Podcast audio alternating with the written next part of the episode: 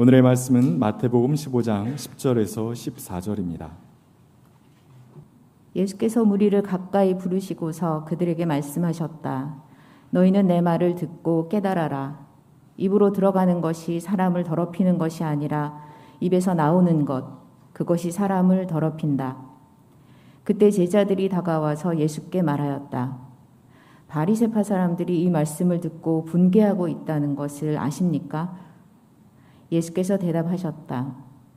나의 하늘 아버지께서는 자기가 심지 않으신 식물은 모두 뽑아 버리실 것이다. 그들을 내버려 두어라.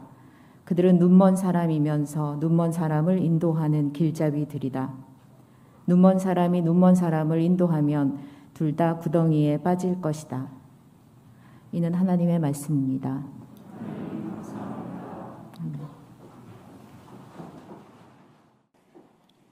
참 좋으신 우리 주님의 은총과 평강이 교회 여러분 모두와 함께 하시길 빕니다. 아, 우크라이나에서 벌어지고 있는 전쟁이 여전히 끝나지 않고 너무나 많은 사람들이 고통을 겪고 있습니다. 여러 달 지나가면서 최초에 우리가 느꼈던 아픔들이 조금씩 무뎌지고 그 전쟁이 마치 끝나기라도 한 것처럼 잊혀지고 있는 것 아닌가 하는 생각을 갖게 됩니다. 우크라이나와 러시아 주변에 있는 나라들은 자기 나라로 확전되지 않을까 하는 걱정 때문에 매우 두려운 상황 속에 머물러 있음을 알 수 있습니다. 세상은 여전히 혼돈 가운데 있습니다. 미국 연방 대법원은 허가 없이는 집 밖에서 권총을 휴대할 수 없다고 하는 뉴욕주의 법률이 위헌이라고 판정을 내리므로 사람들이 합법적으로 권총을 휴대하고 다닐 수 있는 길을 열어주었습니다. 그뿐만이 아니라 여성이 임신을 중지할 수 있는 권리를 이제는 제한해야 하는 그런 법이 아, 또다시 아, 제정된 것이죠. 그 권리를 중단하는 결정을 내리게 되었습니다. 아, 굉장히 많은 혼란이 그리고 심각한 논의가 여기저기서 벌어지고 있습니다. 아프가니스탄에서는 지진이 일어나서 수많은 인명피해가 났습니다. 어, 철골 구조물을 가지고 집을 지을 수가 없기 때문에 건축 자재가 부실해서 지붕이 무너져 내리면서 많은 사람들이 죽었습니다. 가만히 보면 자연 재해라고 하는 것이 선한 사람과 악한 사람을 가리지 않고 일어나는 것은 맞지만 그러나 세상에 공평함이 없기 때문에 늘 재난이라고 하는 것은 힘겹게 살아가는 이들에게 치명적으로 다가온다는 사실을 늘 알곤 합니다. 이것이 우리의 아픔입니다. 남미 에콰도르라고 하는 나라에서는 어, 정말 한없이 치솟아 오르고 있는 물가 때문에 어려움을 겪고 있는 원주민들이 시위를 벌이고 있어서 우리나라도 이제 에콰도르에 여행을 자제하라고 하는 그런 권고가 내려오고 있음을 어, 볼수 있습니다. 세상이 이렇게 들끓고 있습니다. 우리는 비교적 안전하고 평안한 삶을 누리고 있지만 그렇다고 내가 안전하고 평안하다고 해서 하나님 감사합니다라고 말하기도 어려운 여건입니다. 왜냐하면 고통받는 우리의 이웃들이 엄연히 있기 때문에 그렇습니다. 저는 현실이 암담하다고 느낄 때마다 폐허로 변한 조국을 바라보며 애가를 지어 불렀던 예레미야의 심정을 떠올리곤 합니다. 그는 사람들에게 이렇게 얘기했죠. 길 가는 모든 나그네요. 이 일이 그대들과는 관계가 없는가? 폐허로 변해버린 이 조국의 현실이 그대들과 무관한가라고 묻고 있습니다. 주님께서 분노하신 날에 내리신 이 슬픔, 내가 겪은 이러한 슬픔이 어디에 또 있단 말인가? 라고 단식했습니다. 이스라엘이 그렇게 폐허로 변한 까닭은 하나님을 등지고 걸어갔던 그들의 죄값이라지만 하나님을 등졌기 때문에 마땅히 사랑하라고 주님이 명령했던 이웃들을 사랑의 대상으로 바라보지 않은 이스라엘의 죄 때문에 겪는 징계의 시련이라 해도 그러나 가까스로 생전을 이어가고 있는 사람들에게 집중되고 있는 고통은 그저 우리에게 아픔을 더해주고 있다고 말할 수 있겠습니다. 우리가 할 수 있는 일은 그저 절망에 빠져 있는 이들이 홀로가 아니라는 사실을 느끼게 해줘야 하고 조금만 힘을 보태주면 희망을 얻을 수 있는 사람들 옆에서 곁부축해주는 일이라는 생각이 들곤 합니다. 여러분 죄해를 당한 이들과 난민들에게 우리 청파교회의 마음을 전할 수 있는 통로를 찾아 전달하기 위해 노력하겠습니다. 저는 요즘 부쩍 슬프다는 말을 자꾸 하게 됩니다. 개인적으로 어려움이 있기 때문에 그런 것은 아닙니다. 다만 목회자로 살아온 42년 동안에 그 내가 마음을 다하여 따르고 섬겨왔던 예수 그리스도의 이름이 세상 사람들에게 추문거리처럼 전락하고 있는 이 현실이 너무도 아프게 제게 다가오기 때문입니다. 개신교회를 향한 세상의 시선이 사뭇 냉랭하기만 합니다. 어느 분은 예수님을 가리켜 인류 역사가 피어낸 가장 아름다운 한 송이의 꽃이라고 말한 바가 있습니다. 그렇게 아름다운 예수 그리스도를 그렇게 추하게 소비하는 사람들이 있다는 사실이 가슴 미어지게 아프게 제게는 다가옵니다. 주님은 스스로 아름다운 꽃 한 송이였을 뿐만 아니라 당신을 믿는 사람들 속에 그러한 삶의 가능성인 꽃씨를 우리 속에 심어 주셨습니다. 복음과 만난다고 하는 것은 바로 그 꽃씨가 우리 속에 심겨져 있음을 의미합니다. 주님이 우리의 마음속에 심어 주신 꽃씨를 가슴 속에 잘 간직하는 것을 일러 믿음이라 하고 그 꽃씨가 발하여 꽃이 피어나기를 기대하는 마음을 소망이라 말하고 결국 그 꽃을 잘 피워내는 것을 지혜라고 말할 수 있고 꽃진 자리에 맺혔던 열매를 가지고 하나님께 영광 돌리고 이웃들에게 덕을 끼치며 사는 것을 일러 우리는 사랑이라고 얘기할 수 있겠습니다. 믿음과 소망과 지혜와 사랑. 바로 이것이 우리들이 선택해야 하는 삶의 길이라고 말해야 하겠습니다. 우리 속에 그런 소망이 있을 때, 우리 속에 그런 사랑이 있을 때, 우리 속에 그런 지혜가 있을 때, 우리는 내면으로부터 솟구쳐 나오는 빛을 얼굴에 드러내게 될 겁니다. 어떤 분이 얘기한 것처럼 얼굴이라고 하는 것은 오래 골짜기라고 얘기하는데, 우리의 얼굴은 잘생겼든 못생겼든 내 내면 속에 있는 빛을 드러내게 마련인데, 오늘 우리의 얼굴 빛이 나고 있는지를 자꾸만 돌아봐야 합니다. 깨끗한 빛, 선한 빛, 사람들을 밝게 만드는 빛이 우리에게 있는지를 돌이켜 보아야 합니다. 내가 깨끗해야, 내 얼굴이 맑아야, 내 얼굴이 선해야 우리는 마주선 사람들 속에 있는 아름다운 생의 가능성, 그들 속에 숨겨져 있는 빛을 이끌어낼 수 있을 텐데, 우리의 얼굴이 어두워졌기 때문에 우리는 다른 이들 속에서 어둠을 이끌어내고 있는지도 모르겠습니다. 정말 우리가 예수 그리스도를 믿는다고 한다면 우리는 험한 말, 가르는 말, 폭력적인 말, 혐오하는 말, 이런 말들을 할 수 없습니다. 그리스도의 심정에 사로잡힌 사람들은 누구도 그런 방식으로 대할 수 없기 때문에 그렇습니다. 그러나 오늘 예수를 가장 잘 믿는다고 스스로 거부하는 사람들의 말은 대단히 폭력적입니다. 분열적입니다. 어떻게 보면 그들은 스스로를 속이고 있는 사람들이고 아니 어쩌면 오도된 영혼들인지도 모르겠습니다. 어느 시대나 종교는 악한 이들에게 이용당해오곤 했습니다. 유다서는 바로 그러한 진실을 우리에게 보여주고 있습니다. 이 사람들도 꿈꾸면서 육체를 더럽히며 권위를 없인 여기며 영광스러운 존재들을 모독하였습니다. 이 사람들은 무엇이든지 자기들이 깨닫지 못하는 것을 욕합니다.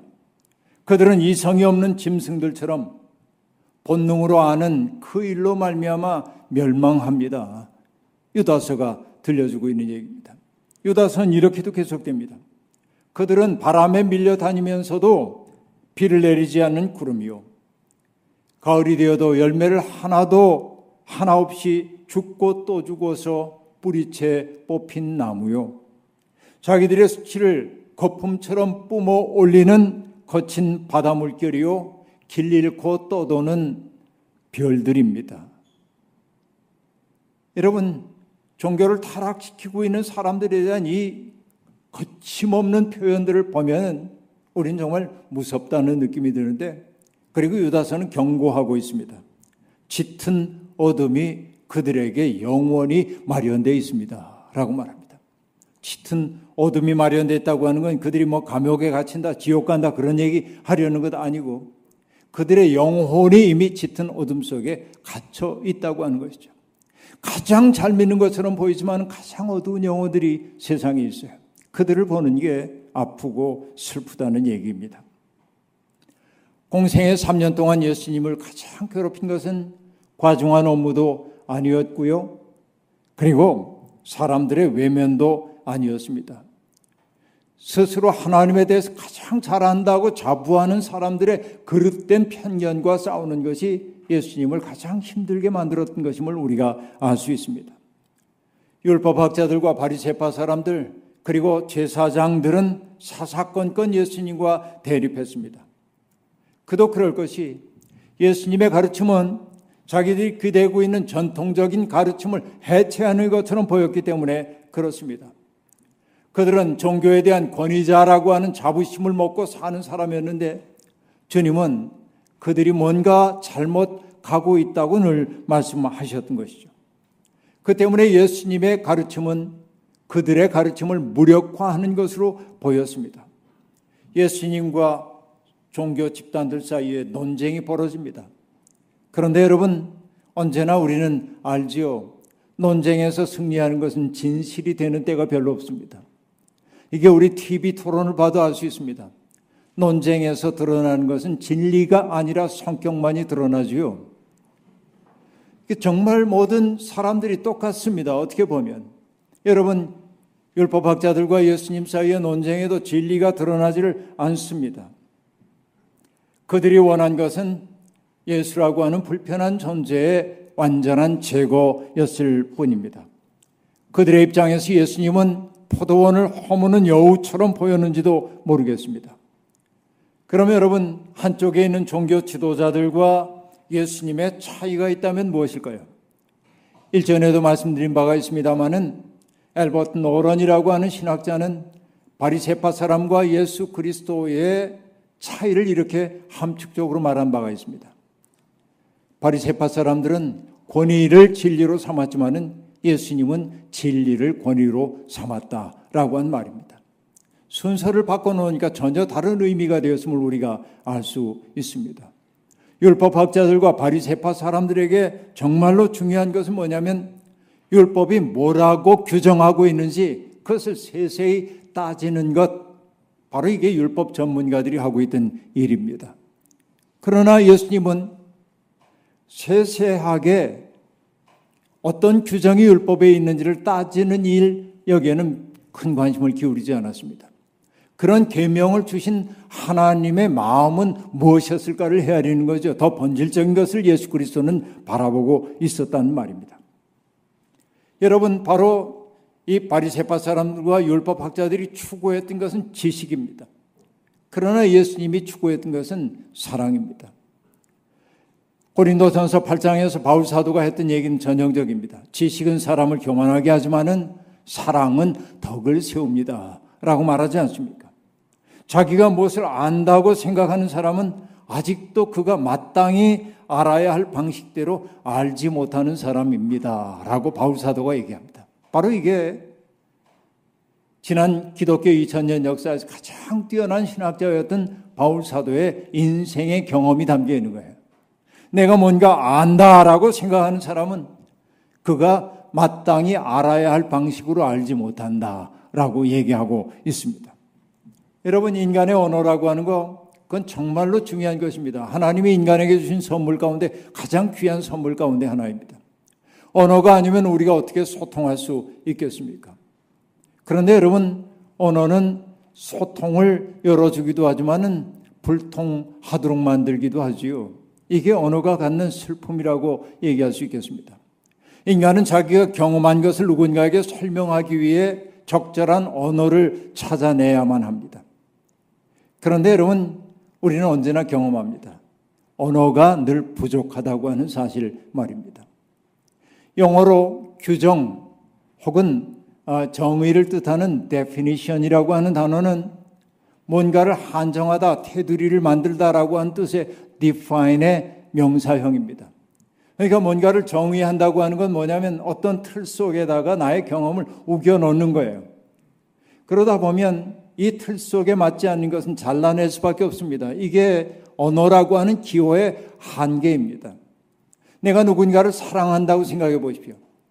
내가 사랑하는 그 마음, 내 마음 속에 일고 있는 떨림, 세상이 완전히 변해버린 것 같은 느낌, 설렘, 이것을 여러분 사랑이라는 말로 표현할 수가 없잖아요. 그걸 표현할 수 없기 때문에 사람들은 은유를 만들어낸단 말이죠. 이게 인간의 언어라고 얘기할 수 있겠습니다. 그러니까 우리는 이렇게 봐야 합니다. 율법 속에는 하나님의 마음이 담겨 있어요. 하나님의 뜻이 무엇인지를 경험한 사람들이 그 율법을 통하여서 하나님의 마음이 이렇다고 얘기했어요. 그런데 후대 사람들은 그 문자만 볼 뿐 그 속에 담겨 있는 하나님의 마음을 읽으려고 하지 않는다라고 하는 얘기입니다. 그 때문에 문자에 사로잡혀 있는 사람들은 가장 잘 믿는 사람처럼 보이지만은 하나님의 말씀을 왜곡하기 쉬운 사람들이라고 얘기할 수 있겠습니다. 불교에서도 가장 깊은 깨달음이라고 하는 것은 문자를 통해 전할 수가 없고 마음으로 전달하는 것이라고 얘기하죠. 이것이 여러분 소위 분립 문자라고 하는 말이에요. 문자를 통해 할 수 있는 게 아니라고 하는 말입니다. 사람들이 안식일 계명을 지키기 위해 여러분 얼마나 많은 세부 사항을 만들어냈습니까? 안식일에 할 수 있는 일, 하지 말아야 할 일 세세하게 따지잖아요. 얼만큼 걸어갈 수 있고 얼만큼 일해도 되고 이걸 세부적으로 규정해 놨습니다. 바리새파 사람들과 율법학자들은 그 세칙을 지키는지 지키지 않는지 사람들을 바라보는 거예요. 전문가들이 하는 일이 그렇습니다. 그러나 주님은 그렇게 보지 않았습니다. 안식일을 제정해 주신 하나님의 마음이 어디에 있는지를 헤아려 본 거예요. 그래서 하신 근원적인 말씀이 무엇입니까? 사람이 안식일을 위해 있는 것이 아니라 안식일이 사람을 위해 있다라고 얘기합니다. 안식일에 생명을 풍부하게 하는 일이 하나님의 마음에 적합하다고 주님은 본질적인 얘기를 하고 있는 겁니다. 본질을 바라보는 이들과 비본래적인 것들 붙들고 사는 사람의 차이가 여기에 난다고 얘기할 수 있겠습니다. 이사야는 일찍이 하나님의 현존 안에 사는 사람의 기쁨과 두려움을 이렇게 표현한 바가 있습니다. 그는 아주 겸허하게 말합니다. 주 하나님께서 나를 학자처럼 말할 수 있게 해주셔서 지친 사람을 말로 격려할 수 있게 해주신다. 아침마다 나를 깨우쳐 주신다. 내 귀를 깨우치시어 학자처럼 알아듣게 하신다. 주 하나님께서 내 귀를 열어 주셨으므로 나는 주님께 거역하지도 않았고 등을 돌리지도 않았다 라고 얘기합니다. 여기에 번역된 학자라고 하는 말, 학자 하면 떠오르는 게 뭐예요? 지식이 많은 사람, 많이 배운 사람, 이런 사람이죠. 그러나 학자라고 번역된 휴브리어 레무드라고 하는 이 단어는 많이 배운 사람이라기보다는 배울 줄 아는 사람, 배움을 향하여 자기의 마음을 열어놓은 사람을 얘기해. 그의 특색을 이사야가 뭐라고 얘기하냐면은 하나님에게 귀를 기울인다고 얘기를 하죠. 하나님에게 귀를 기울인 결과가 무엇이라고 얘기합니까? 지친 사람을 위로할 수 있는 말을 주께서 내게 주셨다. 이렇게 얘기하고 있습니다. 여러분, 여기에 얘기하고 있는 학자라고 하는 사람은 늘 하나님의 뜻에 겸손하게 귀를 기울이고 내가 가지고 있는 생각의 틀을 깨뜨리고 하나님이 내 속에 새로운 깨우침 주시기를 바라는 사람이 진짜 학자라고 얘기할 수 있습니다. 그렇기 때문에 그는 겸손합니다. 자기가 언제나 교정되어야 할 사람임을 알기 때문에 그렇습니다. 하나님을 진심으로 경외하는 사람들의 말은 폭력적일 수가 없습니다. 단정적일 수가 없습니다. 분열적일 수가 없습니다. 이게 여러분 정말 종교인들의 언어가 그러해야 한다는 얘기입니다. 예수님은 당시의 종교 지도자들의 헛된 자부심의 염증을 느끼신 것 같아요. 그래서 주님이 바리새파 사람들과 율법학자들을 보며 하셨던 말씀 속에 주님의 심정이 담겨 있어요. 너희는 너희의 전통 때문에 하나님의 말씀을 폐한다. 네? 그 전통 때문에 하나님의 말씀, 다시 얘기하면 말씀이라고 얘기되고 있는 하나님의 마음을 버리고 있다고 얘기하고 있는 것입니다. 가장 경건한 척 하지만은 사실은 하나님의 마음으로부터 멀어지고 있는 자들이 있다는 거예요. 주님은 이사야의 말을 인용하여서 그들의 허위의식을 꿰뚫고 있습니다. 이 백성이 입술로는 나를 공경하여도 마음으로는 나에게서 멀리 떠나 있다. 그들은 사람의 훈계를 교리로 가르치며 나를 헛되이 예배한다. 모르는 게 없어요. 종교에 대해서는. 하나님에 대해서 다 아는 것처럼 얘기해요.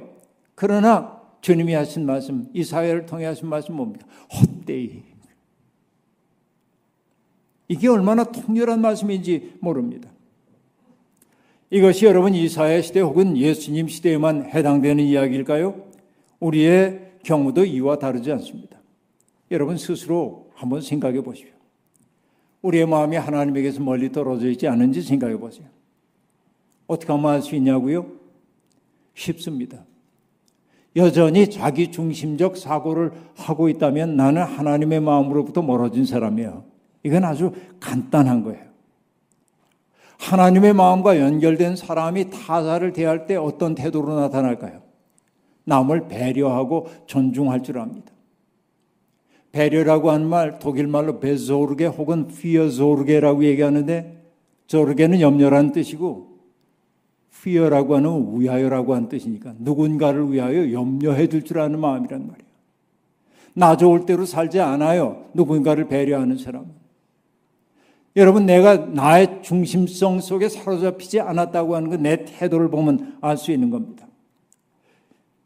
하나님 중심적 사고를 하는 이들은 자기 기준에 맞추어 다른 사람들을 함부로 재단하거나 평가하지 않습니다.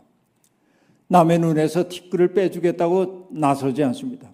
누군가를 가르쳐 주겠다고 나서지도 않습니다. 여러분, 이게 우리에게 마땅한 태도입니다. 예수님은 종교 전문가들을 보면서 그들이 혹시 깨달을까 싶어 이렇게 말씀하십니다. 너희는 내 말을 듣고 깨달아라. 입으로 들어가는 것이 사람을 더럽히는 것이 아니다. 입에서 나오는 것이 사람을 더럽힌다. 이렇게 말합니다.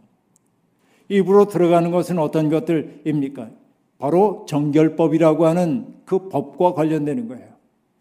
정결 의식에 의하면 먹어도 되는 음식과 먹지 말아야 하는 음식이 있죠. 어떤 행위는 정결한 행동이고 어떤 건 부정한 행위죠. 그러니까 입으로 들어간다고 하는 건 뭐냐면 정결예법에 따라서 구분해 가지고 먹는 거예요. 음식을 먹기 전에 손을 깨끗이 먹는 거 율법 규정이에요. 이것 가지고 어떤 사람들이 손 씻지 않으면 너는 부정해라고 얘기하고 성경이 먹지 말라는 거 먹었으니까 너는 더러워 이렇게 얘기 규정을 하고 있는데 주님이 얘기해 그게 사람 더럽게 하는 게 아니다. 사람을 더럽게 하는 것은 입으로 들어가는 게 아니야. 사람 속에서 나오는 거야. 살인, 간음, 비방, 도둑질, 이런 것들. 우리 속에서 나오는 거잖아요. 이게 사람을 더럽힌다. 이게 굉장한 이야기입니다. 먹는 것이 문제가 아니라 사람이 문제라는 거예요. 정결한 음식을 먹으면서도 마음속에서 악한 생각만 내고 있다고 한다면 정결한 음식 먹는 게 무슨 소용이겠어요? 달리 얘기할까요? 날마다 예배당에 예배 빠지지 않고 나오고 성경 1년에 두세 번씩 읽고 절야기도 하고 금식기도 하고 헌금 똑바로 하는데 세상에 나가 살 때 사람들 무시하고 함부로 대하고 제 욕심껏 산다고 한다면 주님이 하신 말씀 뭡니까? 너희들은 나를 헛되이 예배한다 그러지 않겠어요? 입으로 들어가는 게 사람을 더럽게 안 해요. 속에서 나오는 것이 사람을 더럽게 만든다 는 얘기입니다. 본말이 전도된 것이 아닌가 생각해 봐야 하는 것입니다. 중요한 것은 삶의 변화입니다. 내 속에서 뭐가 나오는지를 봐야 한다 하는 얘기입니다.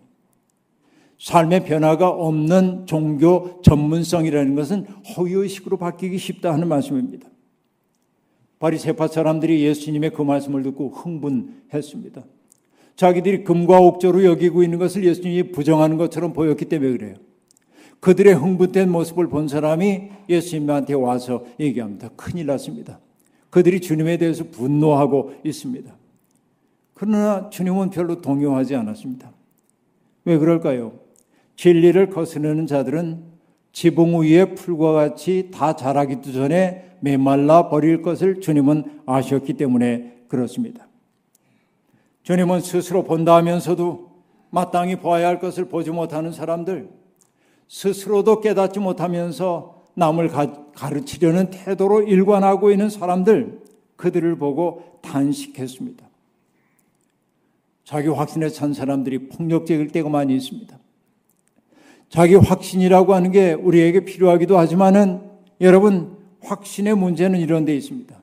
여백이 없는 확신. 수정을 받아들일 여지가 없는 확신은 폭력적입니다.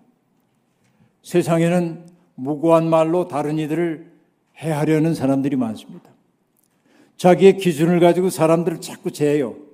그 기준에 맞지 않으면 비진리로 규정하는 경우가 너무 많이 있습니다. 그런 이들을 일러 주님이 말씀하셨습니다. 눈먼 사람이면서 눈먼 사람들을 인도하는 길잡이들이라고 말이죠. 이게 무서운 이야기입니다.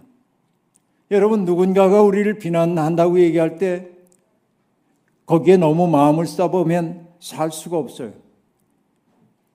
비난당하는 거 두려워하지 말아야 돼. 그러면 그들을 어떻게 해야 할까요? 주님이 간명하게 대답했습니다. 그들을 내버려 두어라. 주님께서 심지 않으신 것은 뽑으실 것이다. 얘기합니다. 맡기면 돼요. 그분에게. 눈먼 사람이라고 하는 표현은 가급적 삼가야 하는 말이지만은 달리 표현할 길이 없어서 옛날에는 이런 표현 덜어 썼던 것 같아요.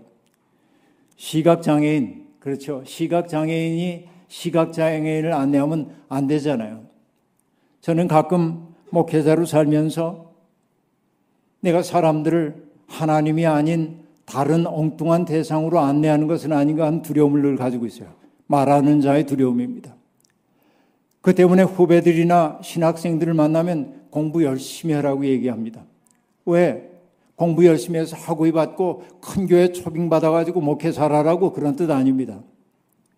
우리는 사람들을 오도하기 쉬운 사람들이기 때문에 정말 공부 열심히 하지 않으면 오도하도록 되어 있기 때문에 공부 열심히 하라고 얘기하는 거예요. 남들보다 좋은 자리에 가기 위해서가 아니라 최소한 우리가 하나님 아닌 다른 대상으로 사람들을 이끌지 않도록 하기 위해 공부 열심히 해야 한다고 그렇게 얘기합니다. 누군가의 앞에 서 있는 사람은 두려운 거예요.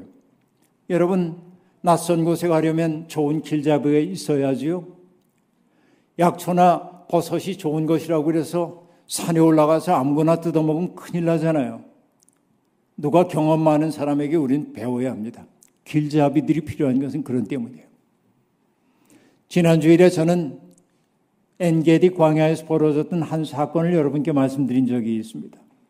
그런데 정말 우연처럼 주중에 어느 목사님이 저를 위해 성찬기를 도자기로 구워가지고 와서 선물로 가지고 왔어요. 세상에 하나밖에 없는 도자기입니다. 그걸 가지고 와서 얘기를 나누던 중에 엔게디 광야에서 조난당했던 이야기를 저한테 들려줬습니다. 이분은 목사님인데 가이드가 목사들은 편안하게 관광객 가는 코스로 가면 안 됩니다. 광야가 어떤지를 정말로 경험해 봐야 되기 때문에 일로 가십시다. 그래서 아주 어려운 코스 데리고 갔어요. 함께 갔던 분들이 그런데 탈진했습니다. 걷다가 광야에서 물도 떨어지고 탈진했어요. 다리를 하나 들어 올릴 기운이 없었어요. 몇 사람이 주저앉았습니다. 비교적 젊었던 그 목사님이 여자 목사님인데 내가 이제 구조대를 불러오겠다고 사람들 앉혀놓고 가방도 놔두고 전화도 놔두고 구조대 찾으러 갔다 자기가 길을 잃어버리고 말았어요. 그 뺑글뺑글 몇 시간을 도는데 공포가 밀려오기 시작합니다. 한참 앞을 향해 갔다고 생각했는데 아까 봤던 바위가 또 나오고 미칠 것 같은 그런 느낌에 사로잡혔어요. 그러다가 어느 순간에 까무룩 기절해버리고 말았습니다. 정말 다행히 이스라엘의 헬리콥터가 와가지고 구조대들이 와가지고 조난당한 사람들 다 구했어요.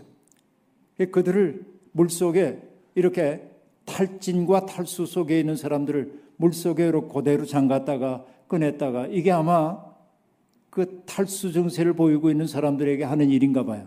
그렇게 여러 차례 반복하고 목말라 죽을 것 같은데 물을 벌컥벌컥 마시지 못하게 딱 한 모금만 딱 주어서 30초 지난 다음에 또 한 모금 주고 이렇게 해서 조금씩 조금씩 회복시키고 헬기에 실려가지고 이렇게 가고 있는데 그래도 내가 살 수 있을까 하는 공포 속에 있는데 경험 많은 그 구조대원이 그 공포에 질린 사람들에게 저 광야에 지고 있는 해를 보라고 얼마나 아름답냐고 저것 좀 보라고 이렇게 안심시켜주고 그래서 살아났다는 얘기를 했어요. 조난당했던 그들이 예루살렘 신문의 일면에 나왔답니다. 자기가 굉장히 유명한 사람이 되었답니다. 그 얘기를 듣고 재미도 있었지만은 화가 났어요. 그 가이드 때문에. 자기가 안내해야 하는 사람들의 실력과 체력을 알지 못한 채 과도하게 설익은 이념으로 사람들을 이끌어 죽음에 이르게 할 뻔했잖아요. 우리 사는 게 꼭 그렇다니까요. 그 정말 조심해야 돼. 여러분 형 에서를 만난 야곱이 에서가 야 우리 함께 빨리 가자 하고 얘기할 때 형님 나와 함께 있는 것들이 어리고 먼 길 와가지고 지쳐가지고 서두르다는 다 죽을지도 모릅니다. 형님 먼저 가시면 우리 속도대로 따라가겠습니다. 하고 얘기했던 것처럼 진짜 지도자는 속도를 맞출 줄 아는 사람이어야 한다 하는 얘기인 것이지요. 여러분, 앞을 보지 못하는 사람이 다른 일을 인도하면 둘 다 구덩이에 빠질 수밖에 없습니다. 정치가들도 그렇고 종교인들도 그렇고 앞자리에 선 사람들은 두려움을 느껴야 합니다. 말 한마디를 해도 신중하게 해야 합니다. 설익은 자기 생각을 다른 이들에게 강요하거나 자기와 생각이 다른 사람들을 비진리로 규정하면 안 됩니다. 지도자란 어디를 향해 가는지를 분명히 알아야 합니다. 그리고 자기와 생각이 다른 이들도 존중하고 품고 갈 줄 알아야 합니다. 우리는 그리스도라고 하는 표대를 향해 가는 순례자들입니다. 그리스도는 우리 순례의 출발 지점인 동시에 목표 지점이고 우리가 끝끝내 걸어야 할 길 그 자체이십니다. 병든 이들을 치유하고 조각난 마음을 사랑으로 감싸 온전하게 만들고 세상의 장벽들을 허물어 사람들로 하여금 소통하게 하셨던 예수 그리스도의 마음이 우리 속에서 심겨지고 싹이 트고 꽃이 피어나고 열매로 맺혀져야 합니다. 앞서 얘기한 대로 큰악산에 들어가서 모든 것이 저마다의 중심인 아름다운 세상을 경험하고 나서 작은 산이 되기로 했던 그 시인의 마음처럼 우리가 하나님 앞에 예배를 드린다고 하는 것은 세상에 나 말고 다른 아름다운 존재들이 있고 그들도 살 권리가 있다는 사실을 인정하기 시작함을 잊지 말아야 합니다. 바로 이것이 그리스도로 충만한 세상의 모습이라고 볼 수 있습니다. 여러분, 우리는 삶을 통하여 뭔가를 가리켜 보입니다. 우리는 누군가를 가르치기도 하지만은 나의 삶을 통하여 가리켜 보이기도 하는 존재입니다. 우리가 가리켜 보이는 것이 그 아름다운 인류 역사가 피어낸 가장 아름다운 꽃 예수님이면 얼마나 좋겠습니까? 우리가 주님처럼 살 때 우리는 주님을 가리켜 보이는 존재가 될 것입니다. 아무쪼록 여러분 어려움 속에 처해 있는 사람들에게 아름다운 길잡이 역할을 다하는 우리가 되기를 주의 이름으로 축원합니다. 주신 말씀 기억하며 거듭의 기도 드리겠습니다. 하나님 캄캄한 어둠에 갇혀 있을 때 그래서 갈 바를 알지 못할 때 방향도 알 수 없어 두려움에 사로잡힐 때 저 먼 곳에서 반짝이는 불빛 하나는 우리에게 소망을 안겨주기도 합니다. 어두운 세상, 어찌할 바를 알지 못할 때 주님은 새벽 별처럼 우리에게 다가와 길이 되어 주셨습니다. 우리도 누군가의 어둠을 밝혀주는 한 점 불빛이기를 소망합니다. 하나님 아닌 다른 대상, 그리스도 아닌 다른 대상에게로 사람들을 이끄는 사람 아니라 삶을 통하여 그리스도를 하나님을 입증하고 가리켜 보이는 모든 사람들이 되게 인도해 주옵소서. 예수님의 이름으로 기도하옵나이다.